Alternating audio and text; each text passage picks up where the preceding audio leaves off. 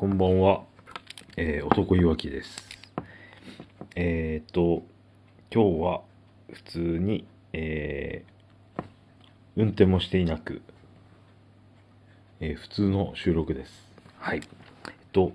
昨日は、えー新日本プロレスを見てきました。えー久しぶりで、えーいろいろね、昔の、今までの状況とは違うところがありながらも、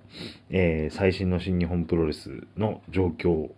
直接自分の目で、えー見てこれて、えーまあすごくいい経験ができましたという、えー、大体ざっくりそういう状況でした。はい。で、えっと、昨日の最後にちょっとお話しさせてもらったのが、え高田信彦が、えーついに YouTube を始めるということで、えー実際見ました。はい。えっとですね、えーまずはその高田といえばヒクソン戦ということで、えーあのヒクソン戦の裏側を、えー見せますというね、僕にとっては本当に、えーすごく楽しみな内容で、えー高田も目の前にすごいもうずらっと並べられたその当日のテープっていうのをね、えー眺めてこんなにあるのかと、えー驚いてました、え僕も驚いてます。で、えまああの日の裏側、え一緒にね、あの入場してた、当時はやっぱり一緒に、あの、入場してた安城とか、あと宮戸とか、えすごい目立ってたんですけども、多分山県、えー高山、えーなどなどといった、えー、ユーインターのメンバー、元ユーインターのメンバー、桜庭とかもちらほら見えてて、まあね、えーいろんな、えー状況が飛び出してきそうで、えーこれから楽しみです。まだ触りの部分だったんで、えー今後続いていきますと、そういうお話でした。で、えっと、そうやって高田の口からまた、えー新たなことがいろいろ語られるという状況にまたなってきて、えー自分としてはね、あの、高田好きの自分としては、あのこれからまたいろんな、えー心の動きがね、あるんじゃないかなと思っています。それからあとは、まあ近い、あの、11月の来週かな、また、えーっと、アマゾンプライムで、えー有田哲平の A インター、有田プロレスインターナショナル、あのー有田と週刊プロレスとに近い感じになるんじゃないかなと思いますが、えーまたプロレスの番組を始めるということで、えーきっとね、あのー高田の話も、えー出てくると思ってます。で、そういって、まあ、新たな情報がいろいろ出てくる前に現在の状況で僕にとってね、高田って何なのかっていうことを現状でちょっと、まあ、思ってることをまとめておいてみたいなと思いましたので、えー今日はこのまま、えーちょっと高田の話をね、サクサクっとしてみたいと思います。で、えっと、近年のその高田の状況っていうのは、あの、ツイッターとかでね、あの政治に関しての発言だったり、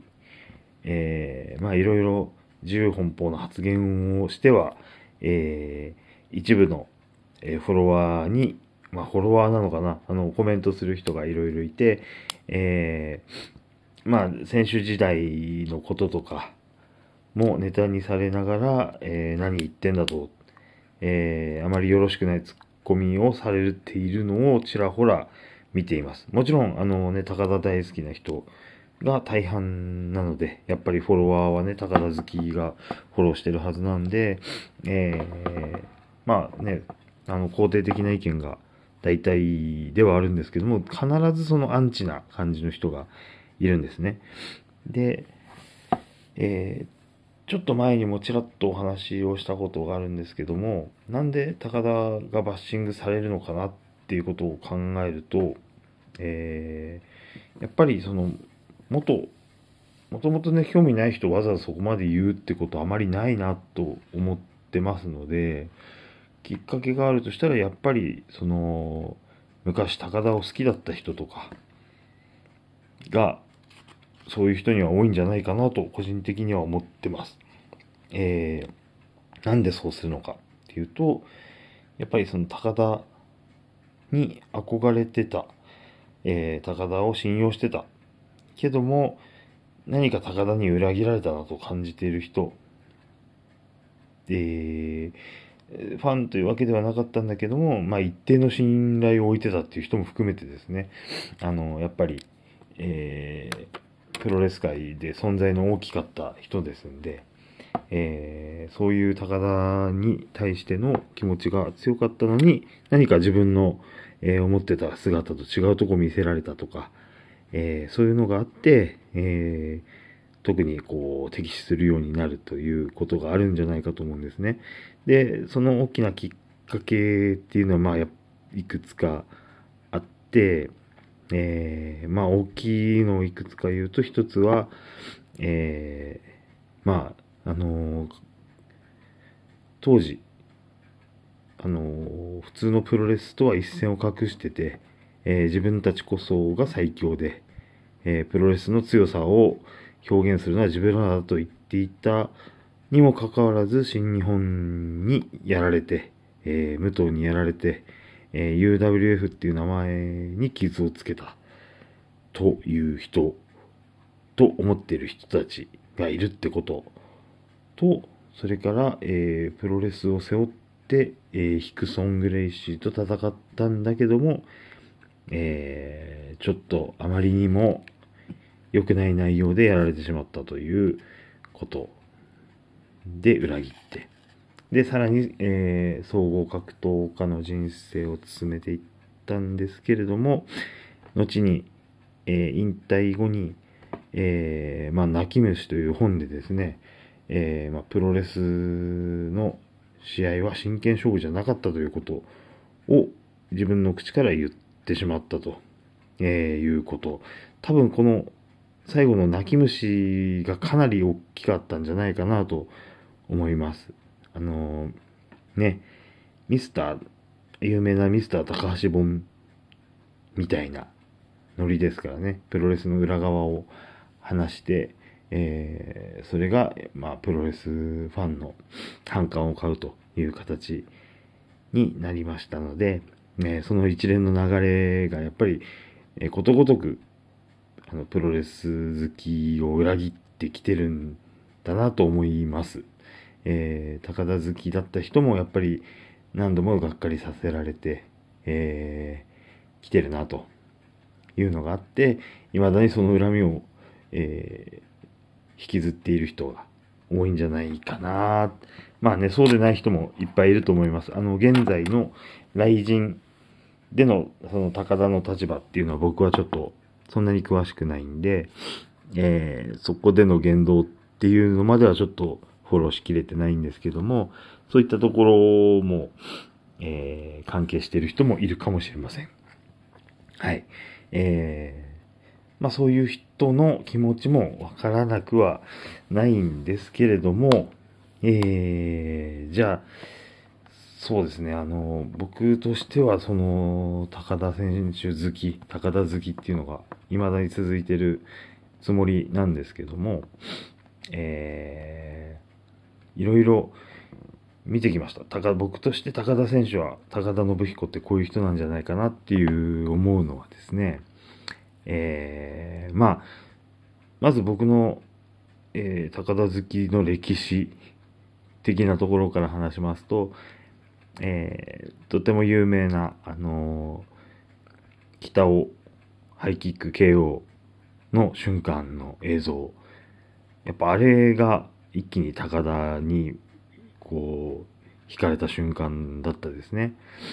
はい。えっ、ー、と、あれが U インターを起こして93年 ?92 年か93年の10月だったと思います。はい。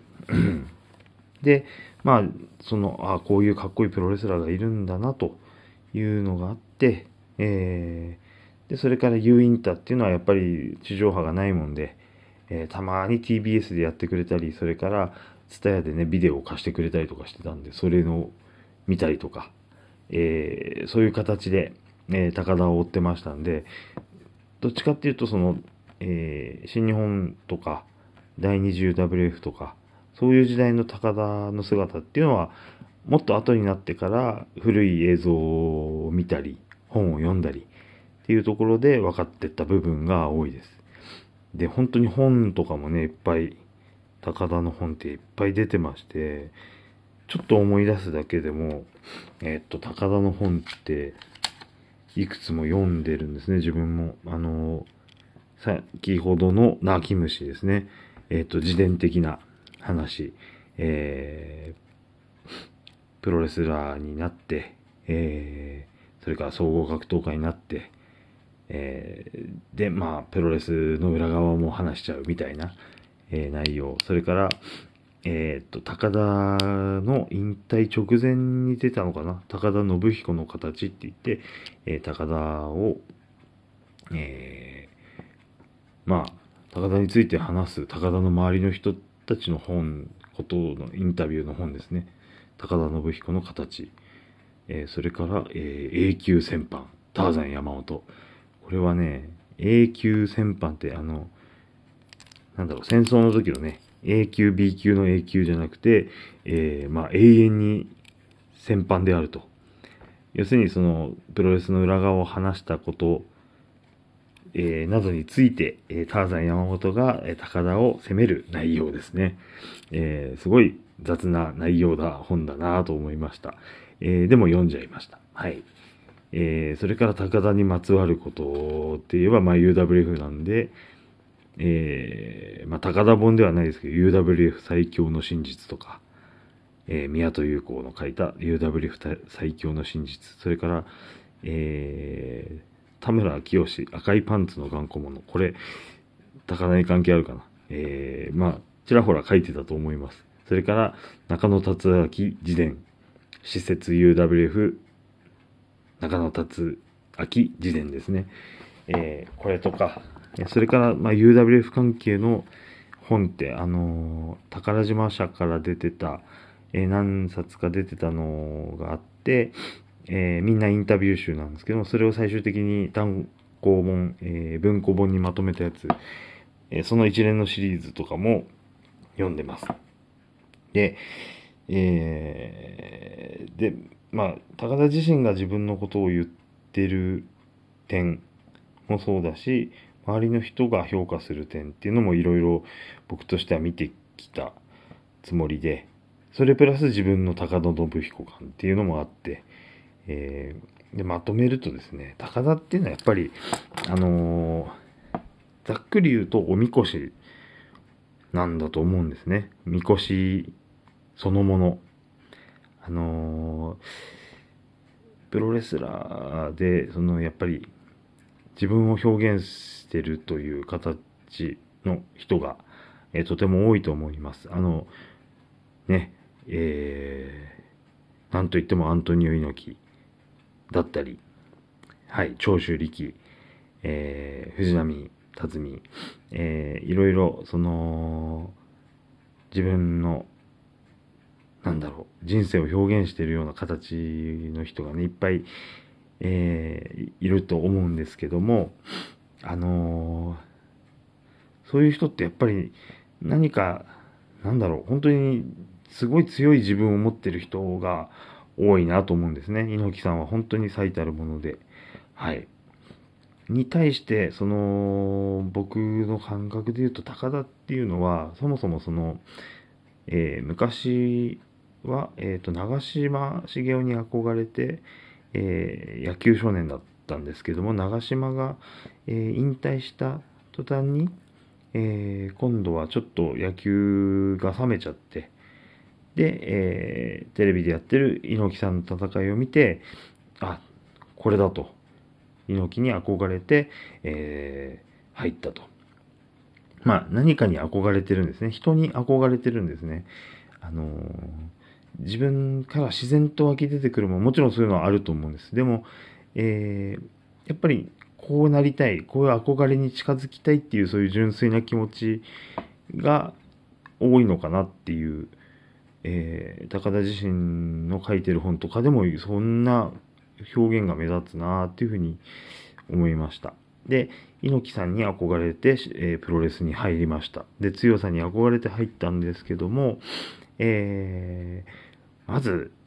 確かね、最初に衝撃を受けたのがなんか、郷龍馬の、えー、スパーリングで、えー、何度もこう、ラッパって言ってね、なんかこう、お腹を圧迫する、えー、抑え込みのような技で、え、大変な思いをしたとか、え、で、そういうしごきに、え、耐えるのに、えー、自分強くならなきゃいけなかったんですけども、まあ、出会った、えー、藤原義明ですね。藤原組長によって、その、えー、なんだろう、強さに目覚めさせられたと。えー、その、言ってる中でもう、まあ、泣き虫っていう本だったと思うんですけども、すでにそのプロレスラー、新日本プロレスの時点で、やっぱりそのプロレスというのが、えー、まあ、単なるその実力の勝負だけの場ではないということをもうさらっと言っています。これは僕が思ってるとかじゃなくて、えー、高田本人がそういうふうに言っています。で、えー、もちろん僕もそういうことをいろんな本を読んだりとか、えー、何度もそういうふうに話してますけども、えー、そういうのがわかる部分もあるなと思っています。で、えー、まあそんなプロレスの業界にちょっと、えー、まあややその時点でちょっと、まあ引いている部分があって、えー、それでもね、あのー、リングに立てば、えー、それなりにやっぱりやっちゃうんですよね。あのー、高田のいいところっていうのは、えー、自分の心がそこになくても輝いちゃうっていうところなのかなっていう気がします。やっぱりすごい才能があるんでしょうね。運動神経だったり、えー、センスだったり、あの、リング上での動きっていうのはやっぱり古いビデオとか見ても、やっぱり生き生きしたものがあると思います。はい。で、えー、そうやって藤原義明に、あのー、まあ、憧れてというか、えー、それを頼って強さを求める道に行きたいということで UWF に行くんですけども、やっぱりそこの中の UWF でも、えー、そこもまだその真剣勝負で行く場所にはなっていなかったと。えー、まあ、佐山悟は真剣勝負というか、そのガチンコの世界に従ってたらしいんですけども、え、一方で、まあ、前田明はそうじゃやっていけないと。それでやっていける世界ではないと。まだ早すぎるっていう、まあいろんなところでそういう話も出てますけども、えー、まだそうではなかったと。高田はとにかく強くなりたい。けど、そういう世界にはまだなってない。そういうものに、板挟まにになった状態だったんだと思います。で、いろいろと、えー、まあ、都合が悪くなって、一旦新日本に戻って、で、それから UWF、えー、第2次、新生 UWF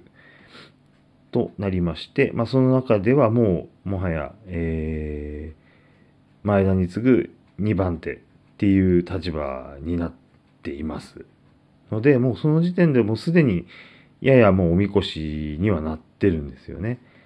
はい。あの、2番手格のおみこしですけど、はい。高田に勝てば金星っていう状況ですよね。はい。そんな状況を、になってます。で、それも、えー、まあ人間関係、いろいろで、えー、バラバラになって、で、ついに、えー、自分がトップになって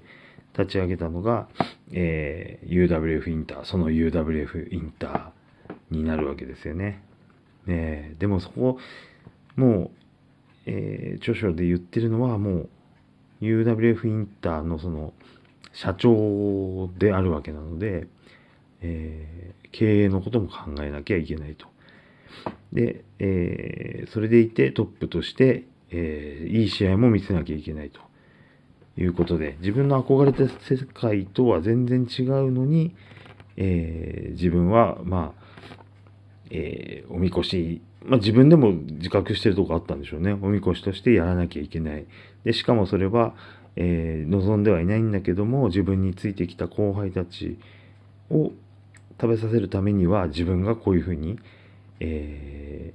ー、やっていかなきゃいけないということで、うん。まあ、あの、人気はないことはないんですけども、やっぱり経営は苦しくて、あの、テレビがついてないとかね、いろいろ条件の厳しいところがあったんで、えー、まあなかなかうまくいくもんじゃないと。いうことで、もうだいぶその、これは Wikipedia とかにも書いてありますけど、その経営の辛さとか、えー、自分の理想としたもんじゃないっていうところのその狭間で、もう、U インター立ち上げで、2、3年でもうだいぶ心が、えー、冷めちゃってるという状況だったようです。はい。それなのに、僕らに見える、僕に見える高田は、えー、とっても、なんでしょう、かっこよかったし、えー、蹴りはかっこいいし、えー、もうただガウン着て歩いてるだけでかっこいいし、そういうふうに見えちゃう、そんな罪な人なんですね。はい。えー、それからの高田、ざっと、まあさっき調べ直したのを言ってみますと、94年、えー、12月に、えー、安城対ヒクソン、安城対ヒクソンというか、まあ道場破りですね。えー、これがあって、えー、まあ、本当はその高田ヒクソン戦を、えー、実現するための交渉に行ったんだけど、えー、まあ、なんかいろいろとこじれて、えー、道場破りというか、えー、対決することになってしまったというその事件があったのが94年の12月。で、95年の6月には、えー、極めて近い将来、極めて近い将来、えー、私、引退します。っていうね、えー、まあマイク、衝撃のマイクですね。はい。うん。僕もこの頃はまあシュープロとかで見て、はーっと、なんだ、急になんだと、えー、びっくりした記憶があります。そして、えー、その1ヶ月後ぐらいには、爽やか新党で出馬のニュースがありました。はい。ああ、政治家と、はーと思ったっすね。えー、その付近ですかね、ちょっと前ぐらいに山崎和夫が、えー、U インターから出てっているんですね。で、その、えー、出馬のニュースの1ヶ月後、8月には、えー、田村の、えー、僕と真剣勝負してください発言ですね。うん。これもなかなか真剣勝負って言葉はもう当時どういう意味だろうと思ってたんですが、うっすらまあどうやら作ったものじゃなくてガチンコやろうと言っているんだと。それを聞いて高田はそう、いや、そうじゃねえだろうと。俺はみんなを守るために、えー、まあ、おみこしやってるんだよと。えー、そういうことだったんですね。うん。で、それに乗ってこない高田と。やっぱりプロレスで言ったら、そういうね、マイクで煽られたら、おやってやろうじゃねえかってなることで盛り上がるもんだなっていうのがあったんですけども、それもしないっていうね、えー、なんだろう。となって、えー、まあいろいろあって、10月にはし、えー、新日本と対抗戦。えー、翌96年12月にはユインター解散。そして97年に、えー、11 10月11日に1回目のヒクソン戦。98年10月11日に2回目のヒクソン戦。と、ありまして、まあ、それから、まあ、えー、いろいろと総合格闘家人生があって、えー、2002年11月に引退となってますね。はい。僕はですね、この、えー、見てて、その高田の悪いところっていうのは、やっぱりその、本当に心から湧き出てるようなその本当にプロレスが好きなのかなっていうことがわからない部分っていうのがあのありましてインタビューの映像とか見てもねすごい淡々と話すんですよね。ええあのね相手の、えー、投げっていうのが、えー、とっても、えー、強いのは分かってるんでそれをいかに封じ込めるか、えいかに、えそれを受けずにえー、自分のペースに持っていくかっていうことが、えー、まあ勝利への近道かななんて思ってます。でぐらいのねこうなんかね熱いものを感じない、えー、語りが多いんですね。でも僕はそれがね逆にその何でしょうええコラええコラとかオラオラみたいなバカ野郎この野郎ばっかりのプロレス、えー、とのそのギャップがですね、すごく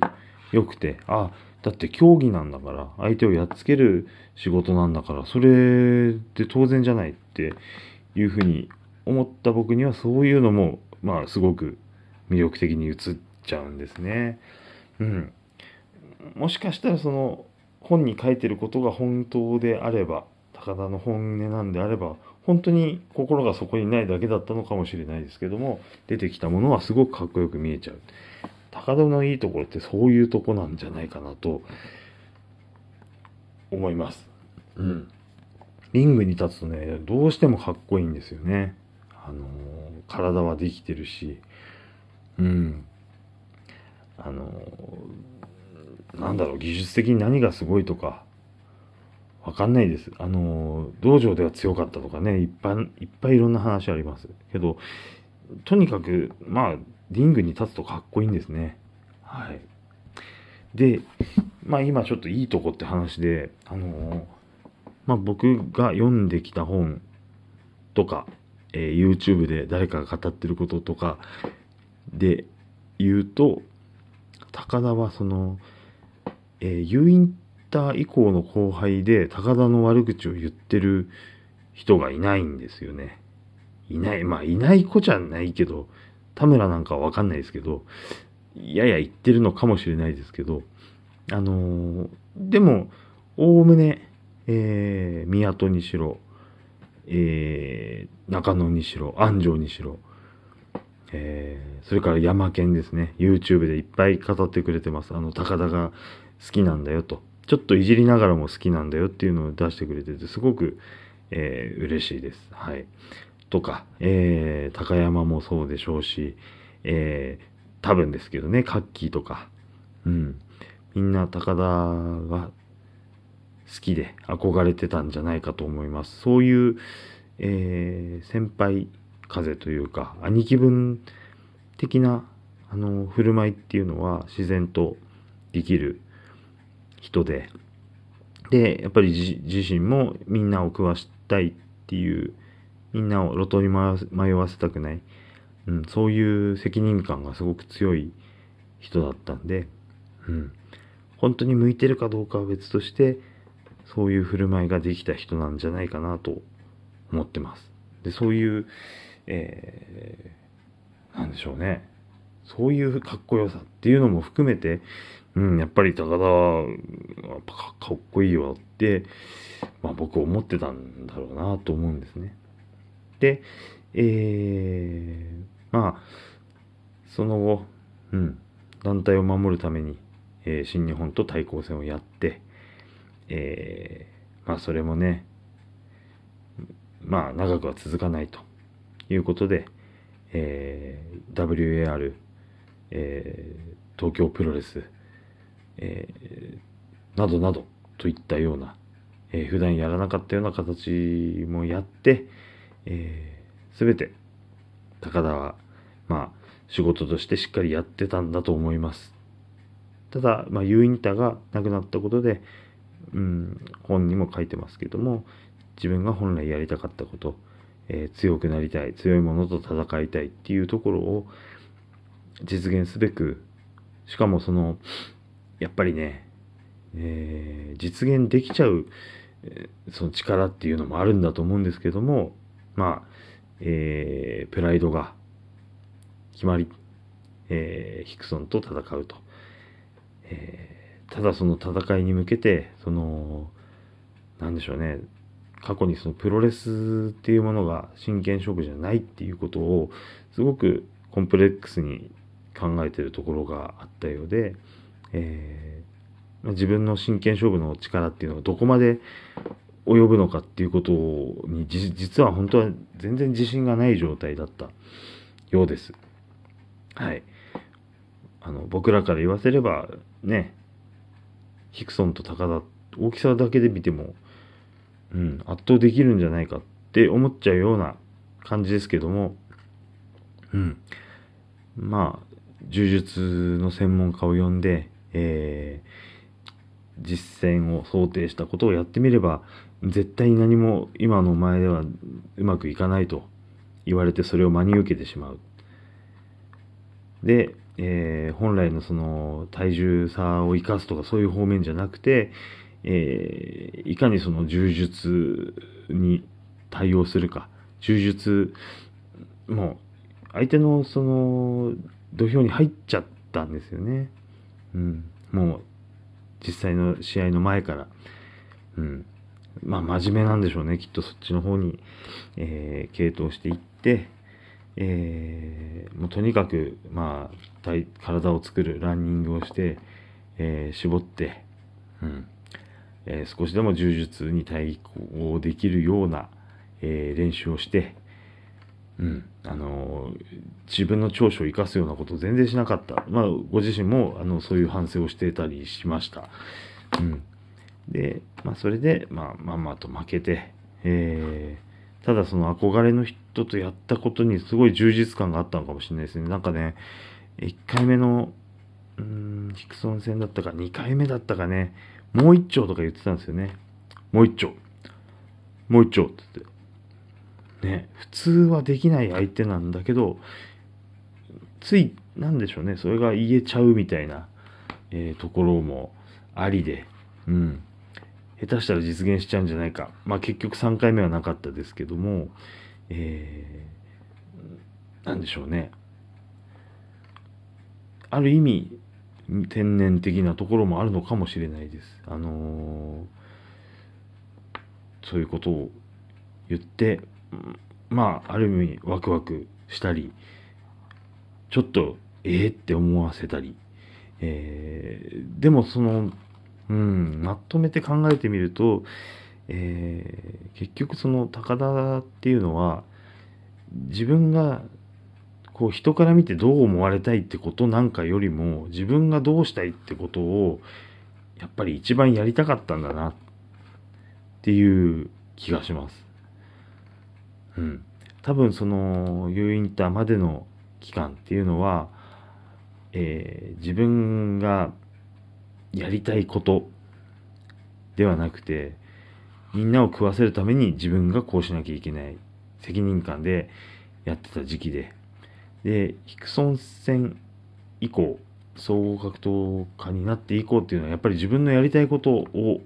まあ、のびのびやれてた時期なのかもしれないと思います。それがうまくいったかどうかは別として、でもそれを初めて素で表現できてた時代なんじゃないかと思います。うん、ただその、えー、ユインターの時代それからあの総合格闘家の時代どちらにおいてもその本当に一番見たい高田の姿をファンが見たい高田の姿を表現できてたかどうかといえばうんあのー、まあ、ユインターの時代はね、あの、もちろんすごいかっこいい姿を見れました。ただそれは自分の本意だったかどうかはわからない。えー、逆に、えー、やりたかった総合格闘家になってからの姿っていうのはあまり僕ら僕から見たらいいもんではなかった。ただあの純粋にやりたいことに突っ走ってる姿っていうのは、えー、かっこよかったしあの、もうリスクをね、え、背負ってるわけですけどもでもビビってそこに、えー、いけない人もいる中でねえー、まずその気持ちとしていけるっていうことと、えー、ネームバリューがあることによって、えー、実現できる力があるっていうこと。で、リングに立つと、何でしょう。リングに向かって歩く姿だけでもかっこいいっていうのがでできちゃう人なんで、うん。いいんですよね。うん。だから、その、そこがかっこいいと思えてる限りはもう僕は、ね、高田がいいんだろうなと、好きなんだろうなと思います。はい。あのー、ね、人が自分、見た自分、こういうふうに表現した方がいいだろう。僕ってこういうタイプだから、こういうふうに振る舞った方が周りにいいだろうっていうことよりも、うん、自分が、えー、思ったことを素直にやってる状態の今の高田なんで、なんでついついその YouTube とかね、あの、思いっきり、あの、自由に発言してるんでしょうね。うん。全然いいことだと僕は思います。あの、一国民であるわけなんで、政治についてね、あの、思うことを言うのは全然何も間違ってないし、うん。まあ、高田に何か、えー、傷つけられたと思ってる人はついつい何か言いたくなるという人もいるでしょう。中にはそのね、政治的、えー、その思想が全然合わないとか、